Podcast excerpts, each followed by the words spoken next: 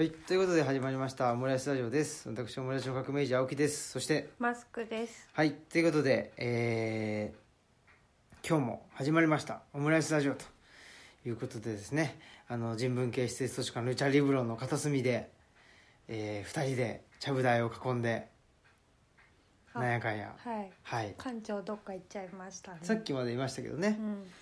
えー収録してでそれを水曜の朝7時にですねアップして流すというこの機構を約5年間にわたりし続けているということですね、まあ、さ途中まではあれかな？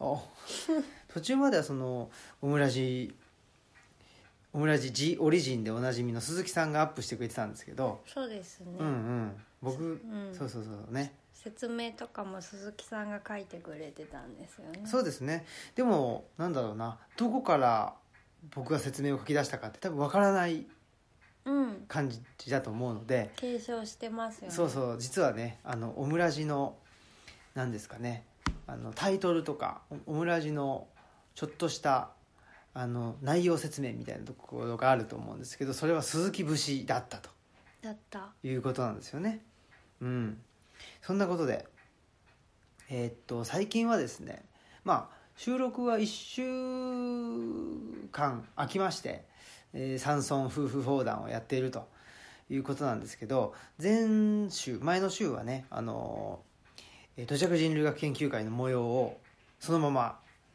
流すということですね。だか本当にあのなんでしょうね。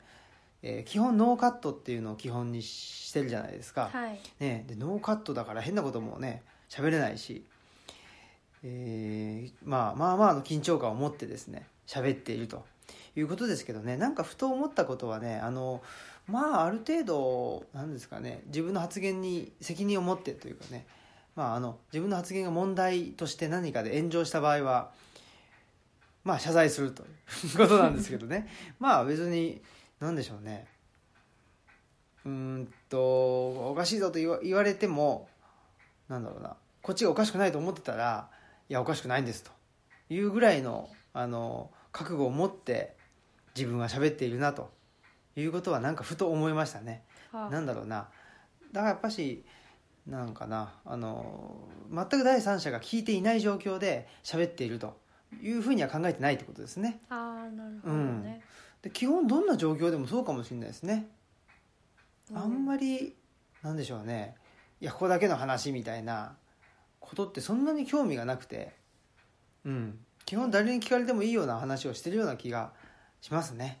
じゃあ炎上したらうん。誤解を招いてしまったって言ってそうですね。あれするんですよね。そうですね。あのー誤解を招いたんだったら謝罪しますと、はい。うん、そういう受け取り方をしてるししてるんだったら謝りますと 謝ってない っていうねあの今のあの偉いねスタイル。東京大学でのねあの国家公務員の人たちのスタイルっていうのをやっぱ真似して ねエリートのあのえー、仕草を真似してねやっていこうというふうに思ってますんでやっぱオムラジもねやっぱり東京大学出てないとダメだなと いうことで。誰も出てない。出てる東京東大出の人が出たことがないだろうというね。いやあるあそうけど。あら誰だろう。梶さんでしょ？違うのあそうかそうか、ね。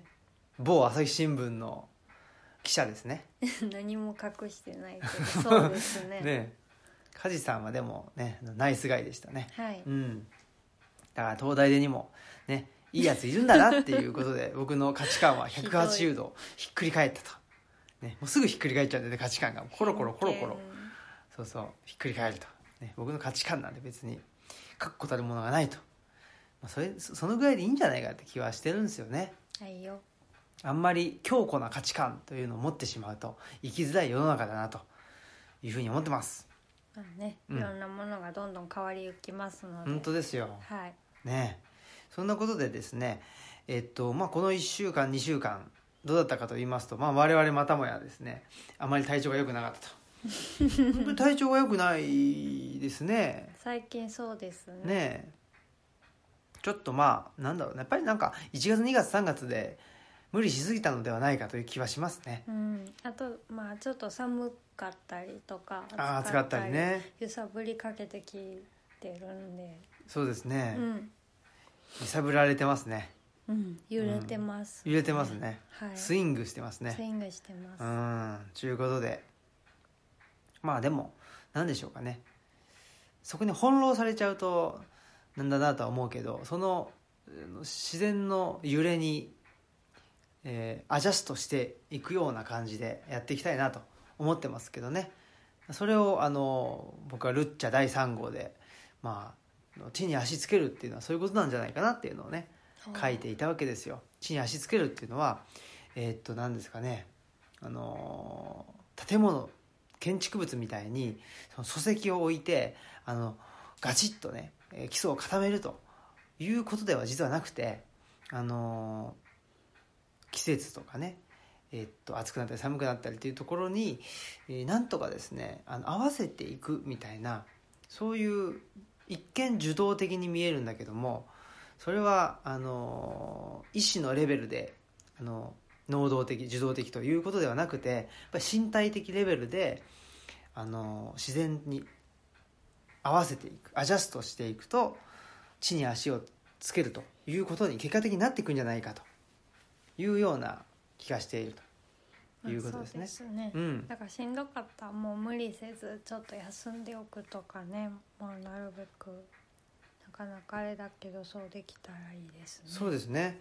そうそう。だからまあそのねルッチャ第3号でもの文章でも書いてますけどそういうことが地に足つけるってことだしそのなんていうかな自然とアジャストしていく感覚っていうのが生命力っていうことな気がするんですよね。うん。だから生命力高めるっていうのはめちゃくちゃもう常に元気とかね。常に笑顔。常に白い歯みたいな ことではなくて。歯はそんな変動するんか知らんけど。ニコーみたいな。キキラーンみたいなね。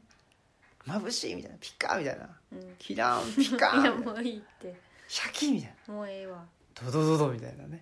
そういうことじゃなくてですね。ちょっとよくわからないそういうことではなくてやっぱりうーんと揺れるものに合わせていけるようなその柔軟さとか臨機応変さみたいなところが生命力を高めるということなのではないかしらと思ってます。はい。そんなことでじゃあ近況あマスクさんどうでしたかね？最近なんかありました？うーん最近なんか人の似顔絵をめっちゃ描いてあそうもう本当にね超最近ですね。はい。これはうんあはあうん本当でもそれ以外にも描いてるから。うん。うんなんかじその自分の周りの相関図をやたら描いてます。うんそうですよね。はい。あのーえーっとこの相関図は、まあ、うまくいけばですね、えーいいんですよね言っちゃってね。あのね東京蔵前の HA ブックスさんで本を買ったり買ったりじゃないのか本を買うとか。うん。本を買うとあのくれるですね。ハブの冊子というのがありましてそこにあの連載をね持たせていただいているわけです私。山岳日誌というですね。ね革命児さんがね。はい。ほんでえっ、とまあこれも面白くてねあの友田トンさんとかね。えー小野寺伝助さんとか。すごいすごい。実はねもう知らない人はこれは潜りですんで。い いち早くググってください。ね。知らないくせに事情通を名乗ってない。誰に 誰に怒ってるのかという誰ことでも名乗ってない。誰にも名乗ってないということですけどね。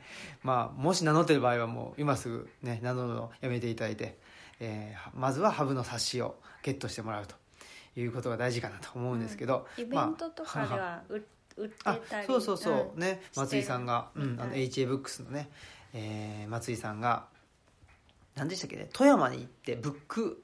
富山ブックでブックデーか。とかね。あとはなんかいろんなところに出かけては売っていると。はい。いうですね、えーそんな小商いをあの 松井さんはね一生懸命やってると。いうところなんで、まあ、そのハブの冊子の第1号がもう出てるんですけど第2号がね、えーもうそろそろ出るということでそこに、まあ、僕があの書いてる山岳日誌の中にねあの何の説明もなくね人物名がボコボコ出てくるわけですよ。まあ私たちの周囲の人々そうそうそうそう。タナトス。そうそうそう。タナトス夫妻とかですね、変だよね。うん、タナトス夫妻とあの内田達先生っていうのがもう同同系列というかねあのど同次元で出てくるんでね。そうだね。そうそうそうあの何ですかね。人間人に寄せはありませんから、ね、有名だろうが無名だろうが人間ですから。と私思ってますんで。まあ私たちの、ね、そんなことわざわざ言う必要ないんだけどね。だからととにかく私たちがこうあの付き合ってるかあそうそうそう。親しくしている人たちの名前がたくさん出てくるんですよ、ね、そうそうそう。なのでその人たちがどういう、まあね、僕らとどういう関係にあるのかというのを、あのー無類の相関図好きでおなじみのマスクさんが相関図にしてくれたとはい。いうことですね。そうですね、うん。ちょっとある程度関係性とかが分かるように相関図を今書いてるんですけど、ね。はい。どうですか？相関図とか似顔絵を描いていて。でも似顔絵も相関図も恐ろしいな恐ろしい。思いました。あらなんかどう思ってるかっていうのが、うん。とかう、ん。うん、に似顔絵だと本当にその物理的にその人のどこを特徴だと思ってるかとかはは。がバレちゃうというかうんうん。露見しますよね。ああ確かにね。鴻島さんの似顔絵とかね。本当小島さんの似顔絵は可愛いですもんね。うん、もうあの小島さんのお子さんに激似。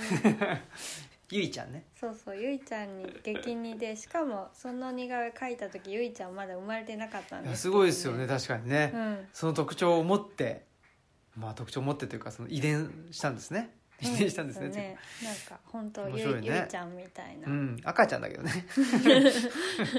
まあ可愛い美少女ですよね。そうですね。目がクリックリとね大きくて、うん、おでこが広いとね。いう感じですけど。まあそんなことででも、うん。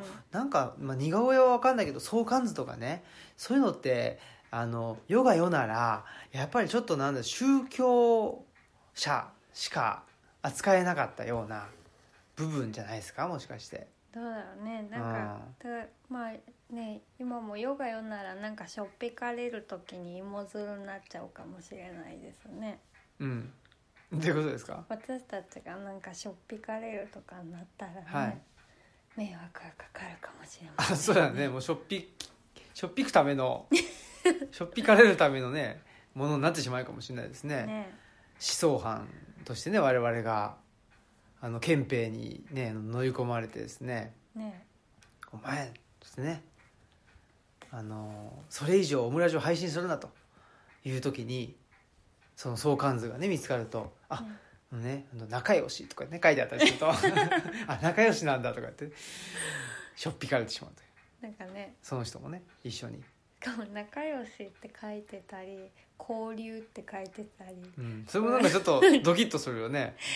仲良しじゃないの？みた違いうな。違うそんなつもりはないんだけどまあなんかそういうのも難しいな難しいですねあーでもいいですね。やっぱ相関図っていうのはね。まあ、すごい楽しいですよね。好き,、うん、好きなんですけどまさかリアルのそのこの現実のことで相関図書くと思いませんあーだから今まではほらねあのテレビドラマの相関図を見てですねでいろいろ想像していたわけでしょ？ねほらうちはテレビがないじゃないですか。うん。うん。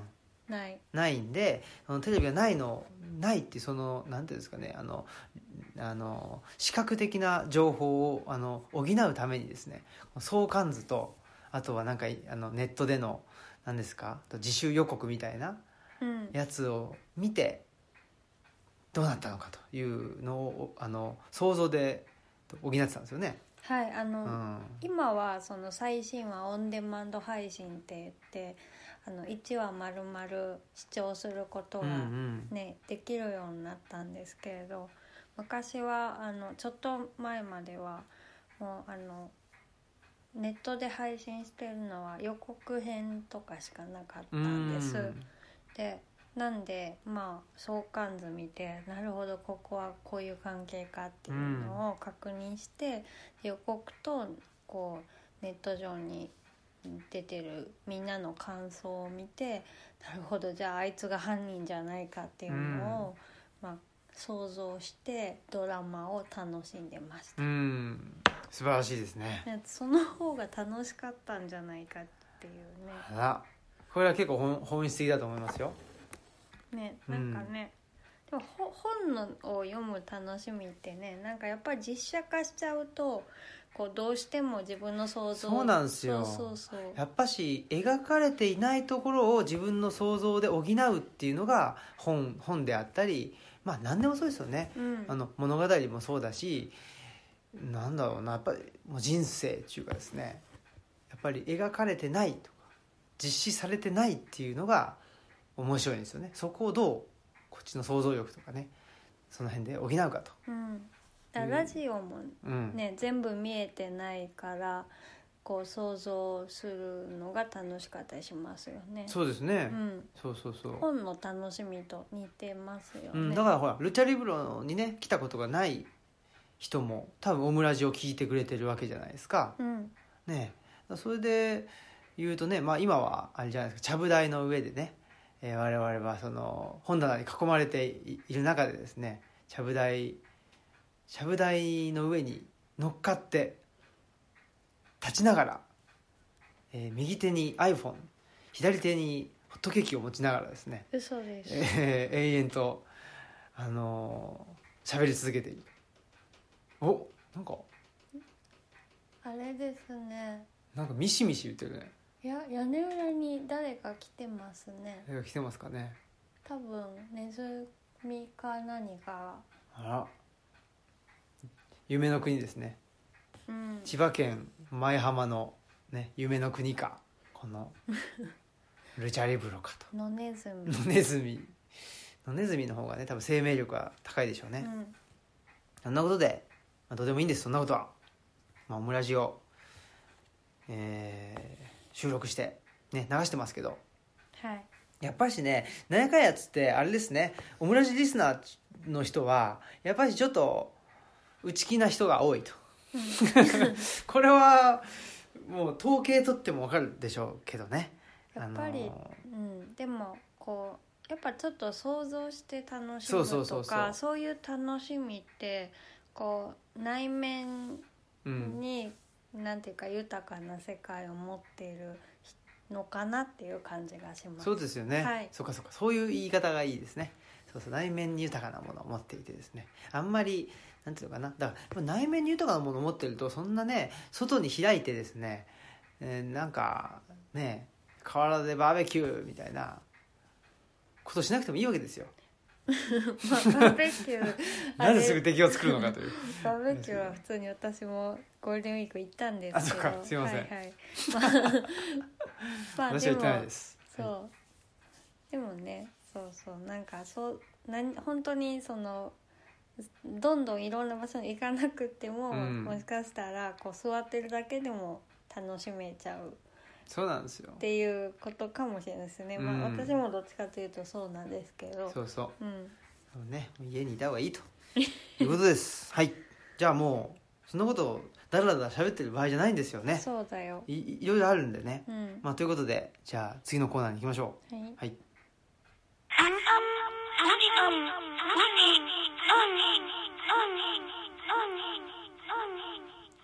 はい。ということでえーっとまあ振り返りをしようかなと思ってたんですね。そういえばね。そうですよ、えーっと前回の土着人類学研究会第19回ということでねたくさんの人が来てくれてうん。なんかアットホームな感じでそうですね、うん、なんか不思議な感じっていうかですね、たくさんの人来てくれたんですけど、まあ、あのゲストはね角光さんという、まあ、私の同僚のはい。方で。で、えっと、いつも喋ってるようなことをですね喋ったということなんです。はい。でまあいつも喋ってるのことっていうのをどんなことかというのを、まあ、あの前回の放送をね聞いてもらったらいいんですけどなんだろうなそのしょ仕事は障害者の就労の方の就労支援をやっててでそのことについて話しているんだけどもやっぱりその障害者の方のその人の人生とかねそういうのを考えていくとどうしても自分の人生も考えな考えざるを得なくなってきたりしてですね、この仕事と仕事じゃない部分あのオンとオフみたいなことがどんどんなくなってきてね。うん。でまあなんでしょうね、まあ、それが面白いと思うんで、えーついついなんか喋っちゃうみたいなところがね僕と角水さんの間にはあってそれをそのまま配信したっていう感じですね。はい。うん。あそれであれですよね、はいはい。あのツイッターでもちょっとあ反そうそう響がそう。ツイッターでねあのー反響を寄せていただいた方がいらっしゃいまして。ちょっとちらっとだけはいはい。紹介で、と角光さんの「他人軸で自分のことを決めちゃう人のことを自分軸で見るすごい逆転してるねじれてるっていうのは名言だ」っていうことを言ってくださってる方がいて、でなんかあの国分光一郎さんの中道体の世界に触れてたりとうか、ん、そうですね。多分中道体の国分光一郎さんの中道体の世界のことについて僕喋らなかったような気が。まあ、ラジオではちょいちょい喋ってますけど、ね。喋ってるんですけど前回は多分ねその名前を出さなかったかな？出したかな？うん。ちょっと分かんないんですけどあの本当におっしゃる通りで僕が言おうとしてたことっていうのはその中道体の世界で書かれてるようなことを中道体の世界っていう言葉を使わずにあのなんとかですね角水さんとの話の中でそれをまあ表現するというか、うん。ね伝えたかったんですね、はい。それをねまさに、まあ、言い当ててくださってるっていうのはね。そうですね、うん。でご自身も嬉しいですね。そうそう。ご自身も都市空間でごちゃごちゃのまま格闘していたけど並べて提示されとても視界がクリアになったっていうご感想を書いてくださってます、本当にねやっぱしその自分軸で他人を見る。で他人ん？ですね。で他人軸で自分見ちゃうっていうのは、うんなんでこんなことに、ね、なってしまうんでしょうね。なりがちだと思うんですけど本当ですね。ね。すごいよくわかりますね、うん。自分ならこうするっていうので人を見てるし、うん。でも自分のことはやっぱりね角光さんが自分の人生を明け渡してしまっていたって。でしかもそれはそのあの法人のせいとかじゃなくてやっぱ自分がそうなってういっんていたっていうふうにも言っててそれも私もすごい心に残ってますうね。ん。ね。でやっぱし何ですかね。あのーその就労支援のね仕事でもあの自分の取扱説明書を作りましょうみたいなことを言うわけですよね、うん。あの利用者さんに。うんでそうするともうちょっと世の中生きやすくなるよみたいなこととか、まあ、あの就労支援だからね就職できますよっていう話になるわけです。就職できるってことは、まあ、どういうことかというと社会と折り合いがつけれるよっていう部分ですね、うんうん。だそういうふうになるためには自分の取扱説明書を書く必要があると。だから自分を客観視できないとあの社会と折り合いつけるの難しいよってことを人には言うんだけどねそれこそね、あ本当ね、うん、でそれを、うん。まあ、支援者と言われる人たちができてるかどうかと。いうとですねなかなかできてないんじゃないみたいな。まあ角光さんもおっしゃってましたよね、うん。その自分ができることをこうい言わないといけないんだけどなかなかそう実はそうなってないなっていうことをね、おっしゃってましたね。そうなんですよ。そんでなんかねまあふと思ったというかですね今日ねたまたまあのその就労支援の仕事でえっ、とね別のあの団体というか法人かな？のもう大先輩ですね。の人と話す。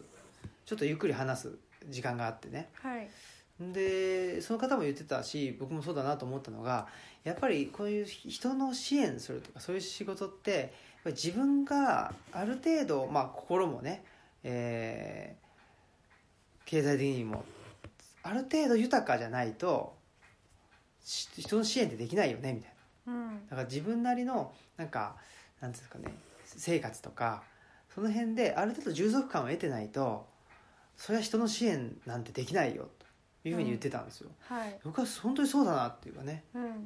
その通りだなと思っててだから別に金持ちじゃないと、あのーそういうし支援とかできないというわけじゃなくてね。そうじゃなくてやっぱりなんとか自分の欠けてる部分を補うためにそういう人の支援っていうのをやってる人ってとっても多いうんですよ、そうするとなんていうのかな。その、うん、と結局支援なんつうのはうん。支援職がなくなった方が一番いいわけでしょ？そうそうですね、うん。あでもうんおっしゃることはすごくわかります、うん。ね、人の人の支援し支援っていうのはなくなってその人が、まあえー自立したりとかできた方が一番いいはずなんですけど、うん。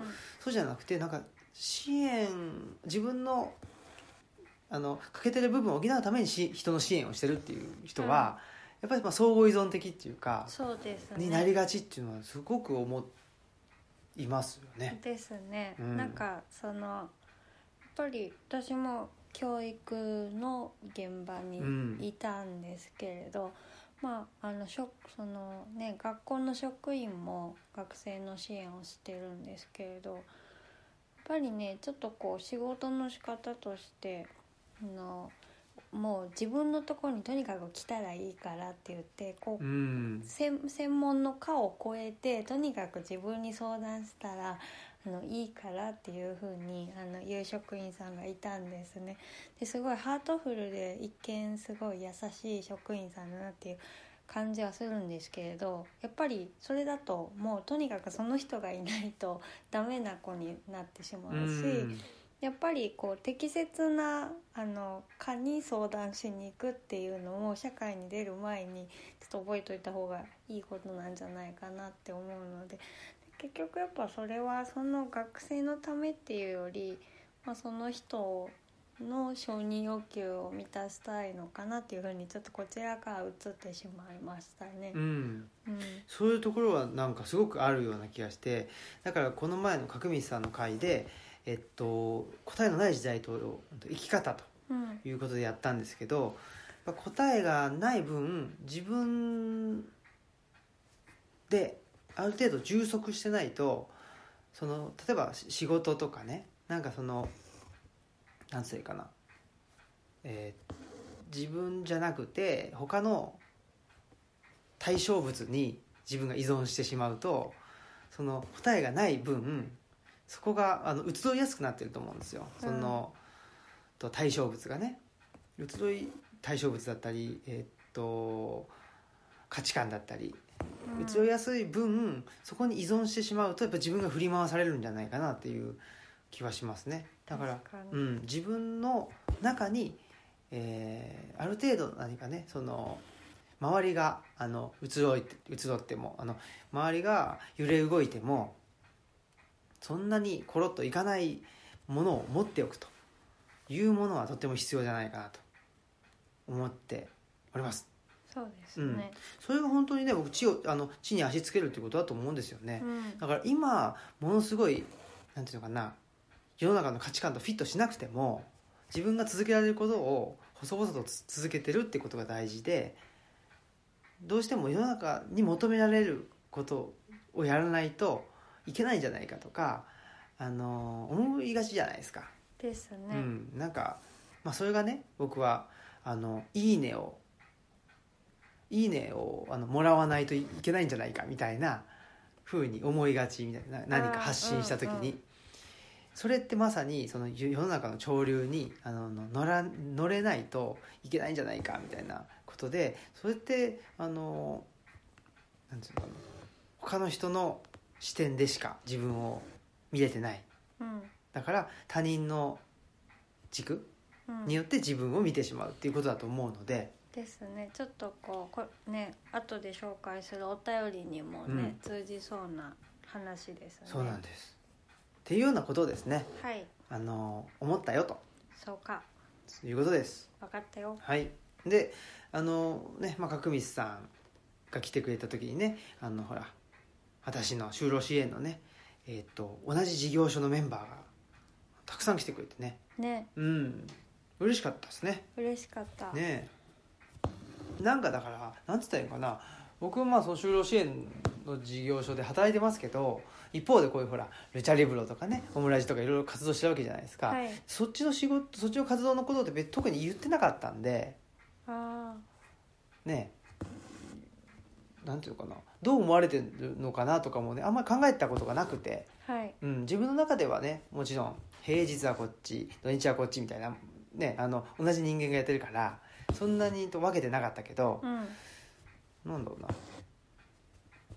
まあ、周りから見るとねどう見えてんのかなっていうのをなんかふとね思いましたね。うんでもあれですよね。同僚の方が「ちょっと行きませんか?」っていう感じで声かけてくれてみんなで来てくれたんで。あそうそうそう。ね。え。だからあいつ何なのっていうのは思われてたかもしれないですねもともとね。なんか一人モコモコしてるしみたいな。わかります？えもかもかその東吉野村から来てるからなんか一人そうそう。一人すごいあの傍観してるとかねなんか村に住んでるらしいとかね。なんでいつまでもダウン着てんだそうそうそう。本当そんな感じだからね。そういうことでね。まあありがたいですね。あのなんやろうね。この距離感が絶妙っていうかね。みんなのね。さすがですよね。それは本当すごいな。そうかもね。うん、うん。本当ね今の職場っていうのは働きやすいなって思いますね。ですね。なんか。踏み込みすぎずかといって遠すぎずなんか関心がないわけでもないけどなんか踏み込んでねなんか下手になんつうのなんかそのアドバイスしようとかそうそういうことはないじゃない？そうですね、うん。でもこう知ろうとはしてくれる感じというかうん。すごいですね。すごいですね、うん。見習いたいです。ねえ。さすが。まあ他の人のなんていうの支援をするだけあって。本当にね。ね。でもそうそれの時にこうでもついついうん。職場の人がたくさんいるからなんか福祉のこと私はその福祉の現場で働いたことはないから、うん。ついついこう専門用語とかをあまり言わない方がいいんじゃないかって勝手にちょっと思ってしまったところが、うん。全然そんなこの自分たちの方が知ってるぜみたいな空気を出すような人では全くたちでは全くないんですけれど自分が勝手に萎縮しちゃった面があって、うん。なんかそういうのもなるべく取っ払ってあの肩書きとかを気にせずに話せる場であるように自分から率先していきたいなと思いました。あら。偉いいや偉くない。どうしてしまったんですか？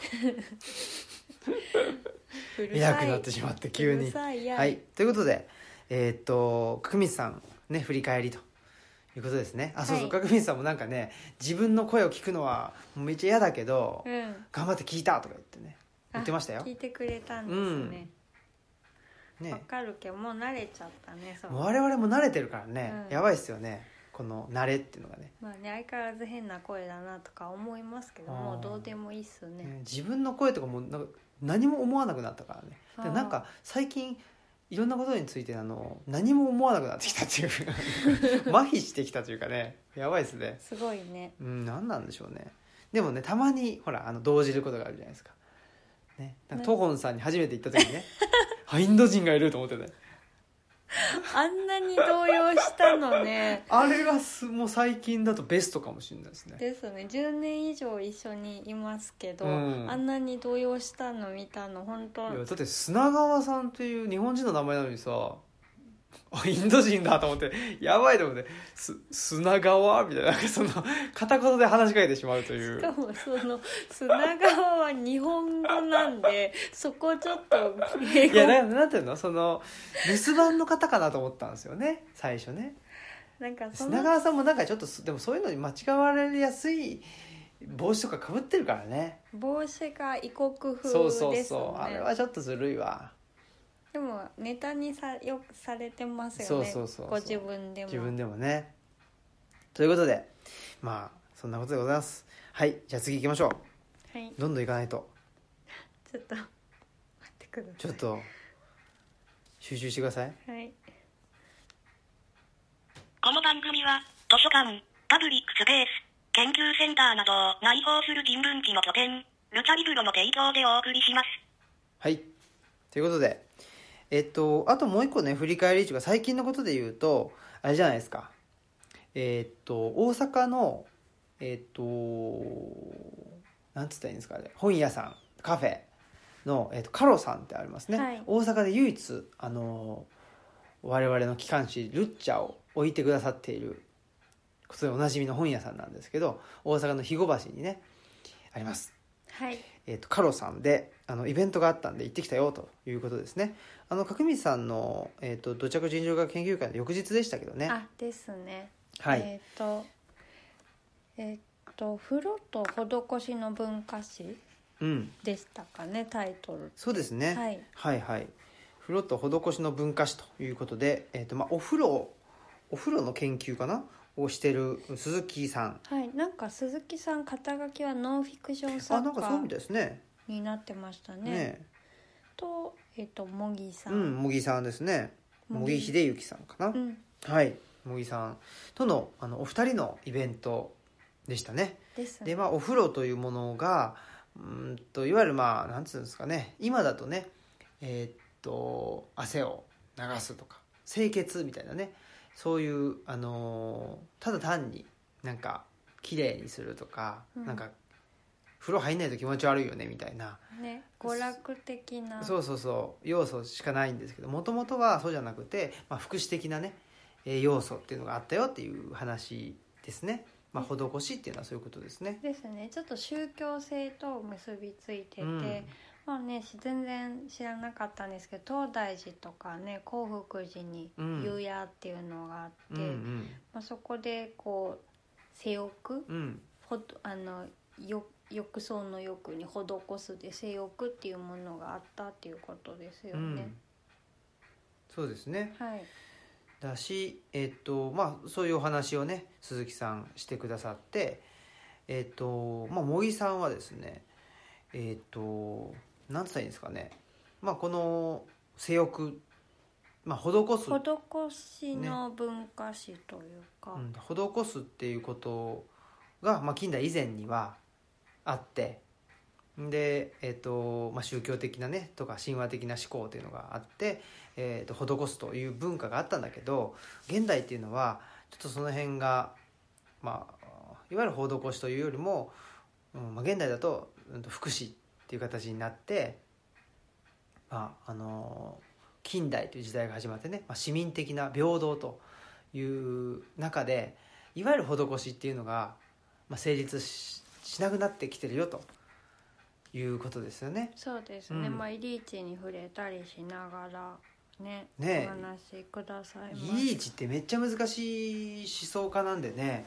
僕も本はね一冊読んだことあるんですけどまあちょっとね一冊読んだだけじゃなかなか分からず、うんううん。ん、でもね茂木さんあの上手にまとめてくださってたのであそうなのかみたいなね。そうですね、うん。思いました。ことも思って。あそれで茂木さんは今あの介護の仕事をうん。されてるんですよね、その実体験そからも。うね。介護介護と介助の違いがよく僕はすみませんあわからないけど。訪問介護的なことじゃないのかな？違うのかどうなんですかね。訪問介護とか言うとまあ高齢者のね方のサービスですけど介助っていうふうにおっしゃってたかな、あじゃあ、うん。障害のある人のね、えー、と重度の障害のある人のお福祉ですね。ね。それをやってらっしゃると。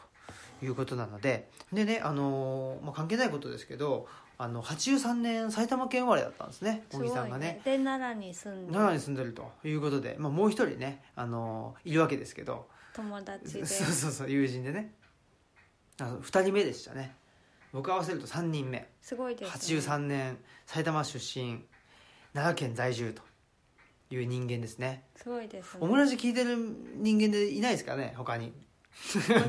まさかいたたら。らね。教えてください、ぜひぜひ。83年会っていうのはありましたけど、ね、で我々83年の人間がね集まってっていうのはあったけどさすがに埼玉県出身で今奈良に住んでるという人では2人目ですんで。ね。ね。ぜひあのしかもちょっとねあの演劇とかそういうまああと障害がある人とか、ね、介そうそうそうそう。ねちょっと重なってるところがあるんでこれはぜひね、うん。あの引き合わせ。そうそうそうそう。いつかねそういう場でなんかねあの場所を作りたいなと思いました。はい。はい。そういうことでですねまあうんとなんやろうなこの風呂と施しっていうことでしたけどどんなことをなんか感じたりしました？えっ、とそうですね。なんかこのそのもうい現代はこういうのなくなってしまってるっていうことが結構村には残ってるような気がところどころしましてその今のそのまあ入浴とかあの沐浴っていうのはあの清潔を保つためにあの汚れを落とすっていうことだったけどどっちかというとその近代以前はあの汚れを落とすっていう意味で沐浴とか入浴をしていたっていうことなんですけどことが話がありましたよね。うんでんなんか村でよく聞くのが川に流せばなんとかなると思ってるっていう話がいまだにあるんですね。そういうのはどっちかというとこう本当に流れるとか物理的な話というよりは、まあ、ちょっと古くなっちゃったもののなんか汚れを落とすようななん側面があるんじゃないかなっていうことを感じてなんかそこがまだちょっと実はこういうところには残ってるんじゃないかなと思ったり、まあ、あとなんかこう永続する時間の中で生きているっていうあの感覚もなんとなくまだ東吉野村にはあるような感じがしていて、うんそういうあと死者への贈り物というキーワードがね小木さんの話の中で出てたんですけど、うん。なんとなくそれもこう東吉野村で墓掃除っていうイベントがありますけどなんかああいうものを思い浮かべたりとかうん。して、こうエネルギーの調和を図っているっていうふうにご説明されてたのがなんとなく今もこう村の中には普通に残っている感じがししましたね。う。ん。うまく説明できないですけど。うんうんうんうん。でもそうですよね。なんかなんつうのかな。うーんとやっぱり村の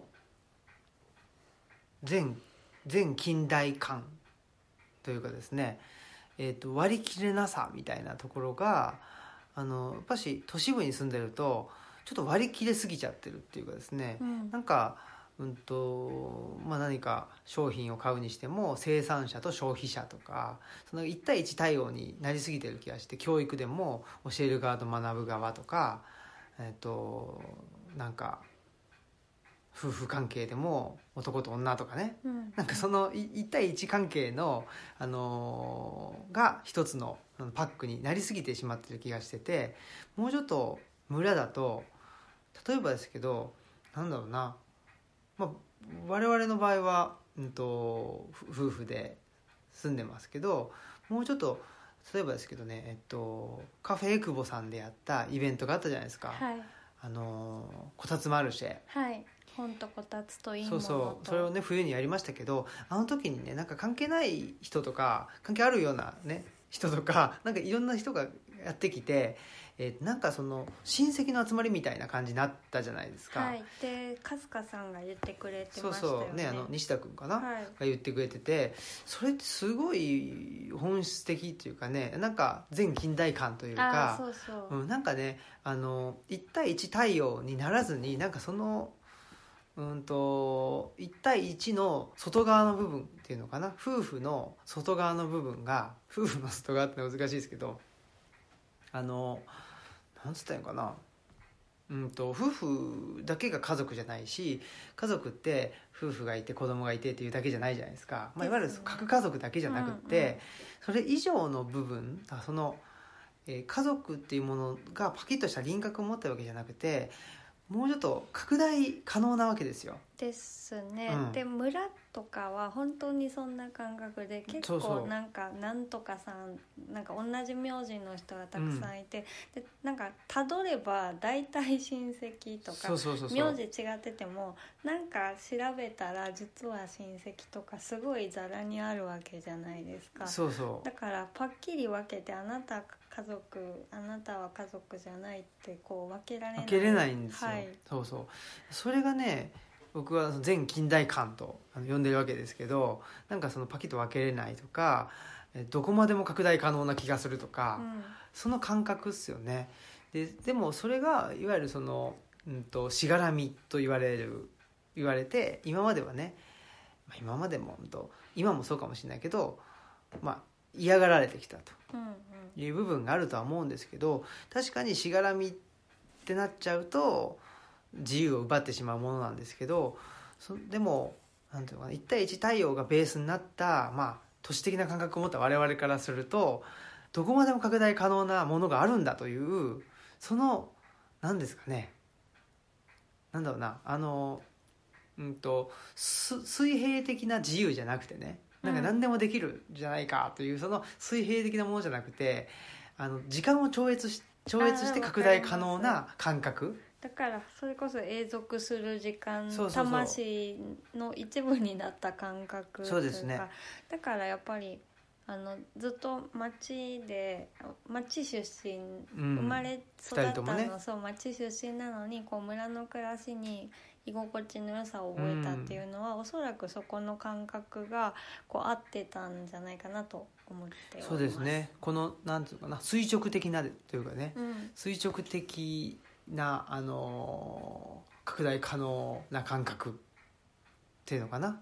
時間を遡れるし遡れた分だけまたあのー先を見通せるというかですね1年後も2年後もそんな変わんねえんじゃねえかなっていうふうにあのポジティブに思えると。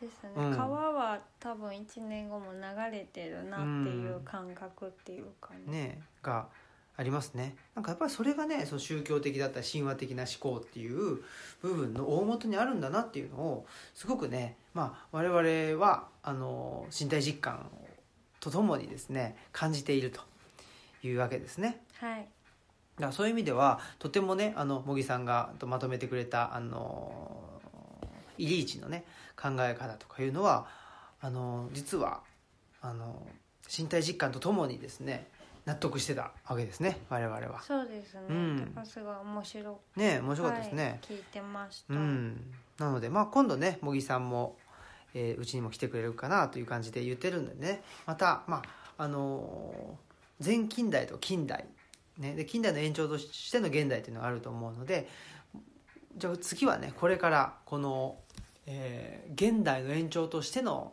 未来っていうのはどういうふうにねなっていくと我々楽しく暮らせるのかしらというところもね一緒にあの話し合っていけたらいいなというふうに僕は思っております。そうですね、うん。なんかいつかねイベントとかもご一緒ね。ねでそうそうきたらいいそうそうなとか思ってます、ねでこのね茂木さんが書いている本ですね「仁」かな「解除赤ちゃんえー神年者」と。ですね。人文と生活おしゃべり会総書、はい、人文と生活おしゃべり会っていう会をされてるんですようん。ね、、今されてるのかちょっとわからないけどね。はい。まあそんなことでねすごくあの関心も似てるのでぜひね、えー、と一緒にやっていきたいなというふうに思ってます。はい。はい。ということでじゃあ次行きましょはい、うはい。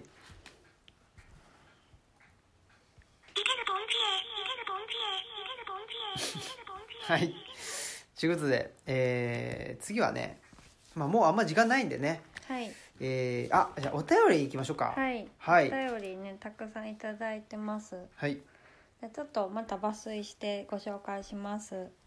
とご無沙汰しております。去年図書館伺いました山幸彦です、はいでオムラジも聞いてくれてるっていうことで。あら。で前回の話にあのすごい共感してくださったみたいです、はい。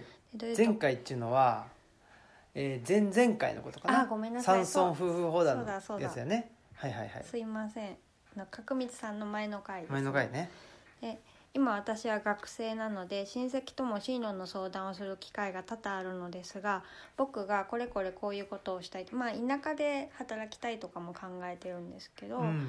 趣味でやればいいじゃんとかそのうちに骨を埋める覚悟はあるのかというようなことを言われたりします。いわゆる地方移住の話になると骨骨を埋める埋めないみたいなことになりがちなのですが結局これも二元論なんじゃないかと感じましたで家を背負って歩いたを読んでみようかと思いますっていうことで、次回も楽しみにしてますって書いてくださいました、うん。本当ですね。なんかその二元論っていうのもあるしさっきのね1対1対応っていうのもあるんですけどなんか何やろうね。これここの言葉を聞いたらこうでしょうみたいな。うんピザと言ったらイタリアでしょみたいな。なんかそういうのあるじゃないですか、そうですね。そのなんていうの？お前考えてないだろみたいな、ああまあそうですね、うん。言わなんかよく聞く言葉だねっていうような。そう。それで例えばですけどね。まあこの山幸彦氏が、ね、一生懸命考えてこうしたいんだと言った時に山幸彦氏からの気持ちとかね、えーその肉体から出た言葉に対してああうん。どっかから引っ張ってきた言葉で対応させるっていうのは僕それすごい失礼だと思うんですよ。本当に。単純に。そうですね、うん、でそれは、えー、とどその相手がね年上だろうがあの家族だろうがそれはやっぱりねあの一人の人間としてあのなんていうの？あの対応というかね対峙しようと思えば思うほどやはり相手が自分の言葉で言ってくれてんだったら自分も自分の言葉で返すべきですよ。そうですね、であとね骨を埋める埋めないっていうのも地元にいようが東京にいようが田舎にいようがそこに骨を埋めるかどうかなんてね未来は誰にもわからないですよね、骨埋めたくても原発事故でね引っ越さなきゃいけないとかそういう場合もありますしね、うんうんうんと言いたい。ね、なのでまあいろんなね事情があるので、えー一概には言えないかもしれないんですけどやっぱしどっかから借りてきたようなことをですね言うんじゃねえって。いうのは 僕はだから多分ね僕のその何ですか怒りのトリガーみたいなところはそこにあるっていうのを最近ねこの自分の取扱説明書をね作る中で分かってきた そうですね、うん。そういう場面去年見まし2 去年見回ぐました。らい。そう。お前の言葉じゃないだろうっていうので激怒してましたね。激怒するんですよね。あのお前のそのこっちがねあの誰かの言葉を使っては話してる時にっていうのでいいんですよ。それは別に。うん。向こうもね言ってきてもいいけど。そうじゃない時はですねちゃんと話せやというかですね。思いますね。そうですね、でうん本当にこういうのって間髪入れずにこうその借り物で返すけどそう。まあ、それよりこう山幸彦さんがねなどどうしてそう思ったのかとかもうちょっとね。だからあのー山幸彦氏は切実なわけですよ。そうですね、で多分ねなんか分かんないけど切実に考えたことがない人って自分の言葉をも持ってないんじゃないかっていう気がなんとなくしてるんですよね。ちょっとねこう角光さんの話とも通じるかもしれないけど、うん、やっぱりでもこう自分の言葉をに耳を澄ます訓練をししないとこうね多くの人は自分の言葉を失っていくのかな。そう。なような気がしていますね。楽といえば楽ですよね。うん、でまあ楽ができるっていうのはそれは一つの例えばですけどねなんだろうなうーんと男性の方が会社に採用されやすいとか例えば、うん、と医科大学の入試で、えー女性の点数がね、うん。あの一律引かれてるとかなんかそういうことあるじゃないですか、はい。だから男性の方が考えなくてもあの生きていけたっていう部分が現実的に僕あるような気がしてまあて、組織の言葉とか、まあ、お自分より大きいものの言葉を自分の言葉の代わりにして、そのままこう同化させていけたというか。いけた、うん、生きやすいっていうかね、だからこれはなんかなんていうのかな。えっと、男の人の肉体の方が女性の人の肉体よりも同化しやすいしにくいってそういうレベルの話じゃなくてあの肉体的には別に あの一緒だろうが違う違うからそれはちょっとどうでもいいんだけどまあ男の人の方がそうなりやすい状況にあったとうん あの思うんですよね。その時にやっぱり何のストレスもなくあの他者とか大きなものに同化できる人って自分の言葉を考える時間とか特に持たなくてもいいわけですよ。そうですね、うん、と思っててはい。だからなんていうのかなあのなんだろうなじそのうんと社会にすぐ同化できなかったりとか大きなものに対して同化しにくくてちょっと摩擦が起きることによって自分に気づくみたいな部分ってあると思うのであの、まあ、山幸彦氏はですね、はい。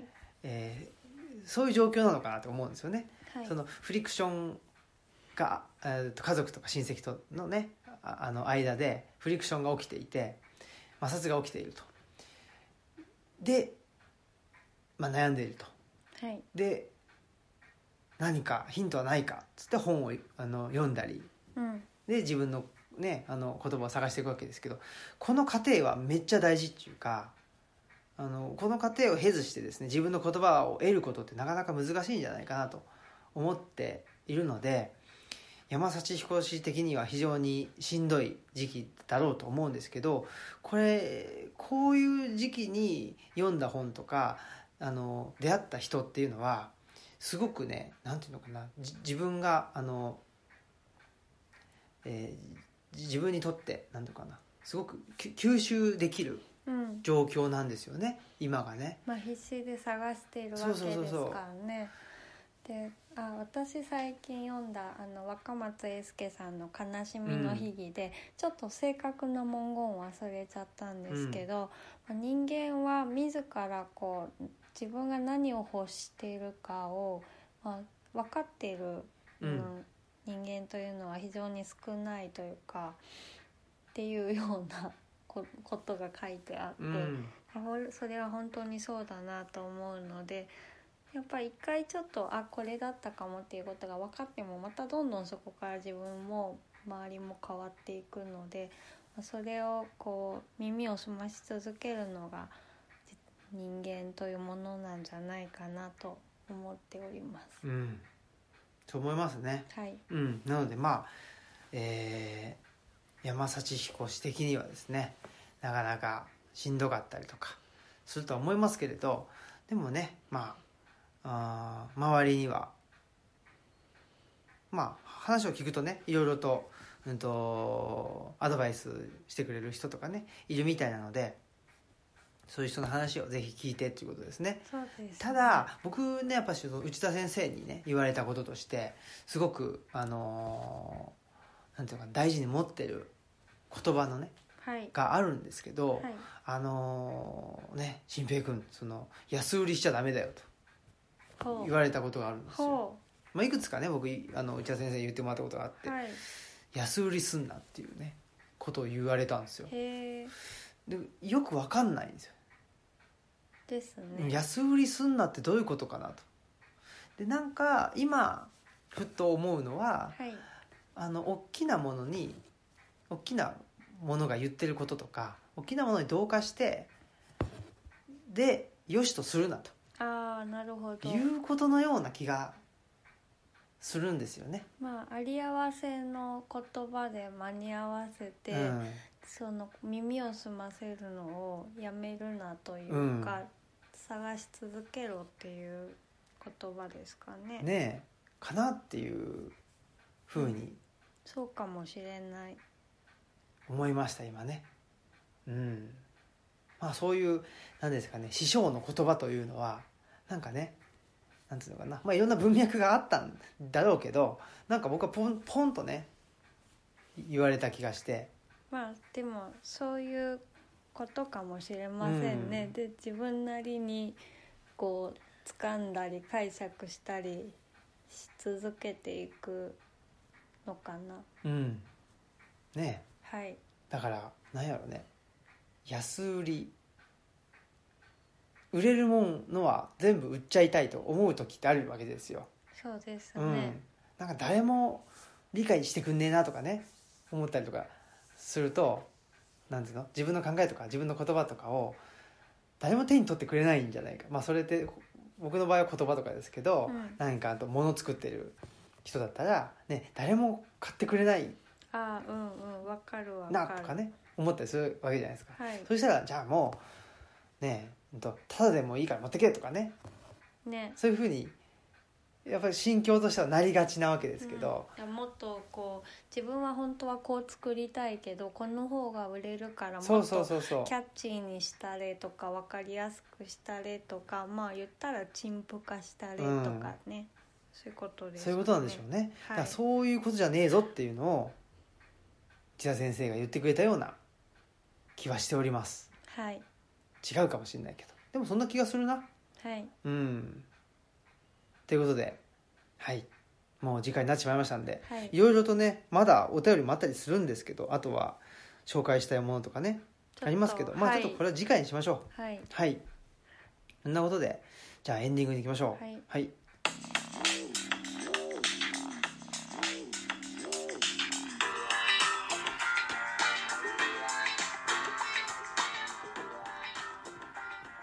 はい。ということで、えーエンディングですえっと告知としてはですねあはい。どうぞ。あえっ、とちょっとあの5月18日にうん。東京の某所で、あのクラコレコプション2000く ちょっと言えなかった クラコレプコションみたいななんかちょっとあのい医薬部外品みたいな 名前が出ましたけど。クラコレクション。はい。2019といあうら。イベントがあの開かれます。2019ってなんかすごい昔からやってたような感じで言ってますけど。まあまあまあそれは。あいいんですか？まあクラコレクション？はい。えっ、とこれはですね私の友達の三方彩ちゃんというあのはい。一回オムラジに出てくれた子が、うん。のおばあ様の,、ね、あのお洋服が膨大にありまして、うん。それをちょっとこう綺麗にリペアしたりしてで披露して、まあ、販売も一部しようってみんなで一緒に、うんあの楽しもうっていうことで開くイベントです。はいで私はあのちょっとシミが入ってしまったシャツとかをリメイクしてターバンにしたりカバンにしたりして、まあ、そういうちょっとあのリメイクっていう面で関わらせてもらってほます。う。いつあるんですか？5月18日ですね、はでちょっとこのイベント招待制なのでああの気になったらご連絡くださればあの正確な場所等をお伝えしますので、まあ、もし気になったっていう方がいたらご連絡じゃあまあ都内某所であると。そうですおねこれは年収いくら以上の人しか参加できないとかそそういうことなんですか、うん全然。が顔面偏差値がいくらとかそういうそれどうやって測んの？私も入れないわ。ほんであ、はい。そうそう。私は別にあの東京には行かないんですけれども、はい。リメイクしたお品を、えー、帝さんが持って行ってくれる予定です。ああらということで5月28日に。5月18日あ 18? 18日です、はあ、はあ、土曜日ですね。だったかな？はい。すいません。まあ、はい。都内某所にあるということで連絡くださいってことなんですね。そうです連絡ねはどこにしたらいいんですか？あのオムラジでもいいです。オムラジでもいいの？はい。わかりました。あのとりあえず私の関係者だっていうのであのご紹介できると思うので。あらすごいですね。そういうんじゃないんだけど、まあ、場所がちょっとご自宅だったりするので。わかりました。はい。はい。ということでまあ告知でしたね、はい。あとはねちょっと今日紹介できなかったのはあの内沼慎太郎さんがね書いてある本の未来を探す旅ソウルというのを紹介したいなと思っておりますんで次回紹介したいと思います、はい。ということで、えー本日のお相手はオムラジオ革命児青木とマスクでした。さよなさよらなら